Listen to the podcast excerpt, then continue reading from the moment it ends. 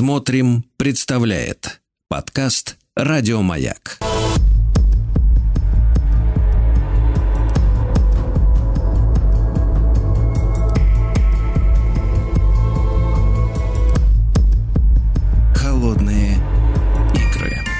Дорогие друзья, вновь в нашем эфире Евгений Юрьевич Спицын, историк и публицист в нашем цикле «Холодные игры. История противостояния восточного и западного военных блоков». Евгений Юрьевич, доброе утро. Да, да доброе утро, Сергей. Здравствуйте. Да.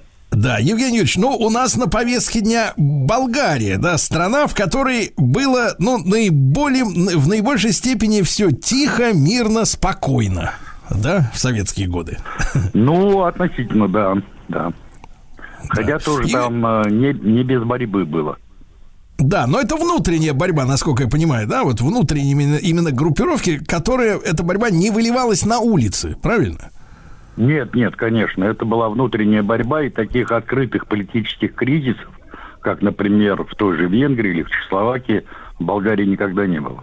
Евгений Юрьевич, а вот эта борьба, она была скорее между, э, ну, как сказать, э, между э, конкурентами просто за более теплое место или, или она была идеологической?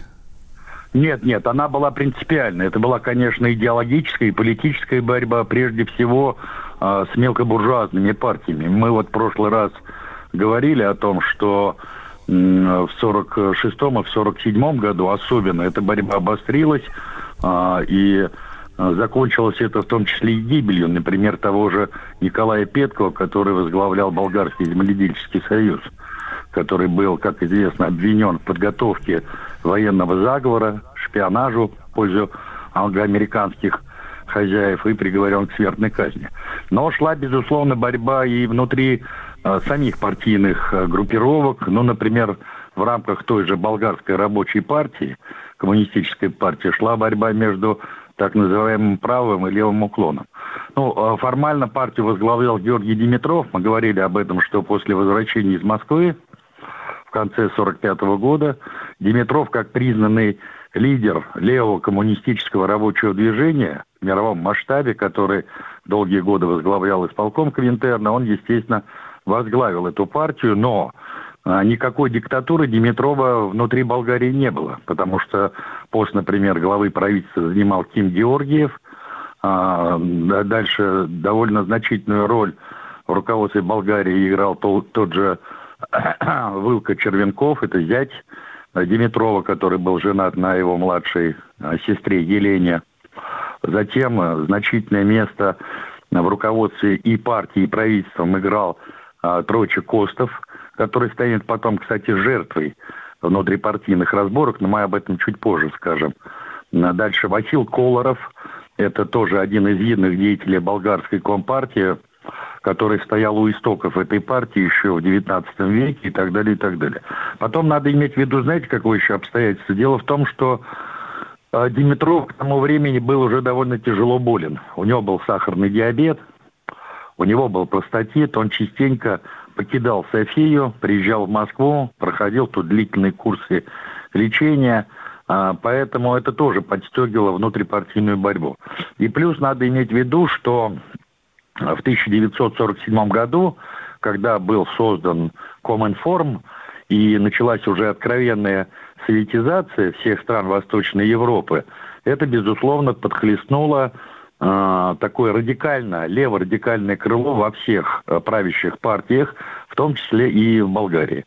А в Болгарии вот это левое крыло или радикальное крыло олицетворял как раз Вылка Червенков, который э, сразу после создания Коминформа э, выступил на пленуме ЦК Компартии Болгарии, ну тогда еще она называлась Болгарская рабочая партия, а, где призвал, э, в общем-то, все партии Народного фронта, а я напомню, что тогда в Народный фронт входило четыре партии, определиться, а, прекратить э, автономное существование и влиться в стройные ряды а, болгарской рабочей партии коммунистов. Кстати, Димитров, который тогда вернулся а, из Москвы после очередного курса лечения, он резко раскритиковал вот эту позицию своего зятя и сказал, что не надо заниматься левыми перегибами.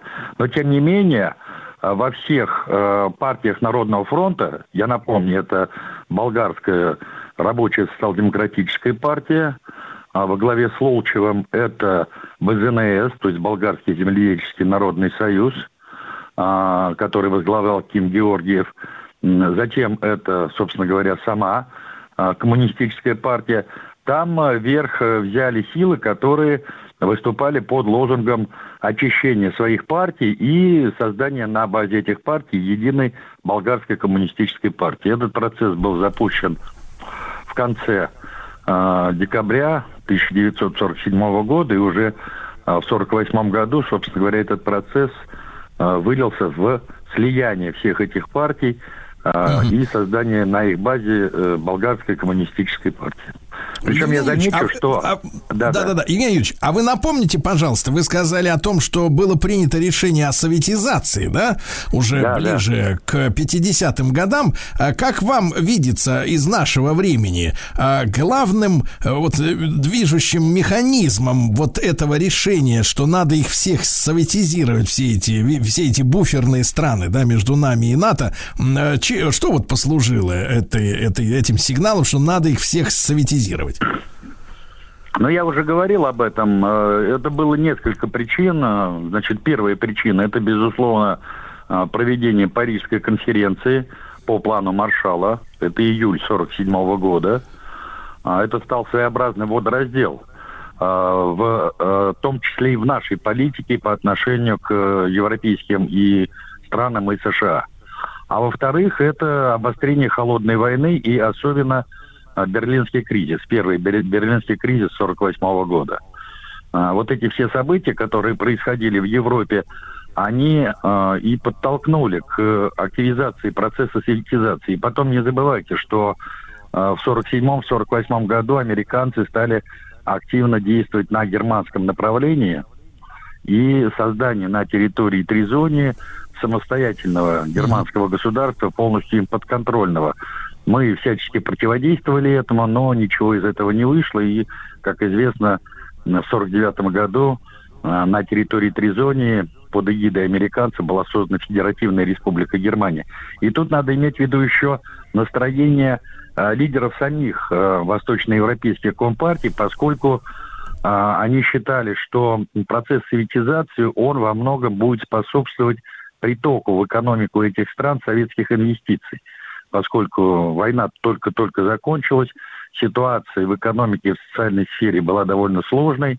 А, на Западе кредиты а, получить было нереально, поскольку эти страны отказались от а, плана Маршала и, значит, рассчитывали, что ускоренные темпы советизации их стран, они дадут им, ну, право и даже Э, возможность требовать увеличения советских инвестиций в их экономику. Угу. Что по а факту, забегаем кстати, вперед, произош... Евгений Юрьевич, да-да-да, Евгений Юрьевич, благодаря этому, насколько я понимаю, э, в итоге у нас э, произошел такой явный, ну, по крайней мере, визуальный дисбаланс в уровне жизни в Советском Союзе и у них у всех, потому что, читая воспоминания людей, которые, ну, там, я не знаю, выросли, например, родились там в западной группе войск Германии или там в Венгрии или в Чехословакии, все в вспоминают, что вот такой бытовой уровень жизни, там, условно говоря, 70-х годах, начало 80-х, да, но по сравнению с Советским Союзом, там люди жили как при, при капитализме. Машины есть частные, пусть плохенькие, но свои в большом количестве,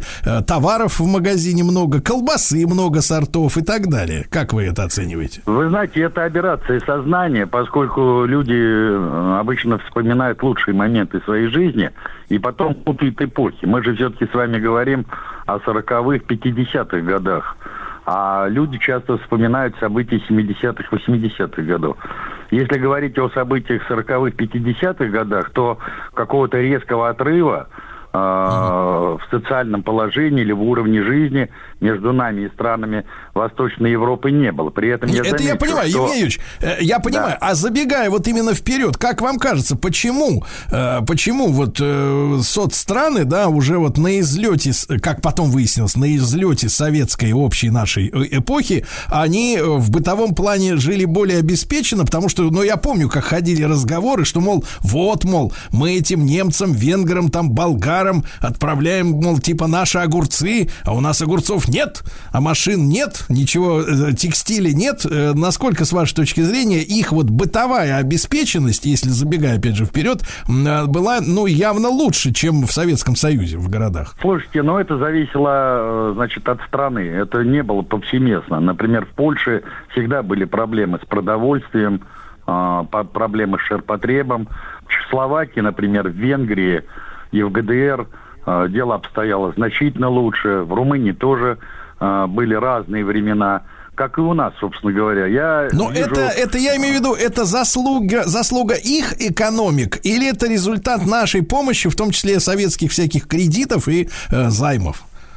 Ну, это, слушайте, и то, и другое, и пятое, и десятое, как у нас принято говорить. Просто дело в том, что у нас, например, проблем с потребительским рынком, а, как в сфере продовольствия, так и в сфере ширпотреба, до середины 50-х годов вообще не было. И по уровню и качеству товаров мы ничем не уступали не только странам Восточного блока, но и многим капиталистическим странам. В 50-е годы уровень жизни многих э, буржуазных стран, той же Великобритании и Франции, был ниже, чем в Советском Союзе. Это да, да, нет, я помню, я помню эту историю с э, хрущевской ликвидацией э, артелей, тех да. же, да, которые занимались да, э, а это... товаром народного потребления, да. Да, это первое обстоятельство. Второе обстоятельство, что в некоторых странах, ну, например, в той же Венгрии и в тех же ГДР, а, все-таки продолжал работать так называемый частный сектор. То есть, условно говоря, то, что мы называли сталинскими артелями, у них это было народными кооперативами, и они работали не только в сфере аграрного производства, но и в промышленной сфере. Это давало возможность угу. соответствующим образом наполнять рынок. И потом, не забывайте, все-таки численность населения этих стран, ну, она по сравнению с Советским Союзом была смехотворна, и насытить потребительский рынок там на 10 миллионов человек, это не все, что насытить потребительский рынок на 300 миллионов человек. Да, так что да, здесь вот... И вот еще один вопрос к вам, такой э, общего, такого теоретического характера. Вот смотрите, не зря я вас переспросил о том, а, как вот возникла идея советизировать, э, да, вот эти страны Восточного блока. То есть мы понимаем, что это решение было ответным, да, то есть сначала да. были некие некие действия, решения натовцев, американцев, э, да, а потом мы в ответ. Нам сейчас очень многие вот политологи, да, э, ставят в вину или в упрек, что, мол, мы реагируем на что-то, да, что мы, мы реактивную политику проводим. Там они что-то замутили, мы вынуждены отвечать. Для, того, для той эпохи, для Сталина, это характерно тоже, это как бы получается наша какая-то национально-политическая черта, мы не выдвигаем своих инициатив, мы э, вечно реагируем на какие-то их провокации или действия, действия, как вам кажется? Нет, нет, это, слушайте, это была глубоко продуманная политика. Дело в том, что э, Сталин прекрасно понимал, что Советский Союз вышел из войны э, в очень тяжелом состоянии. У нас э, была просто разрушена э, вся европейская часть страны. Это касалось и промышленности, и аграрного производства, и социальной сферы, и жилищного фонда, и так далее. Страна буквально надорвалась. Во-первых, надо было срочно восстанавливать наш потенциал.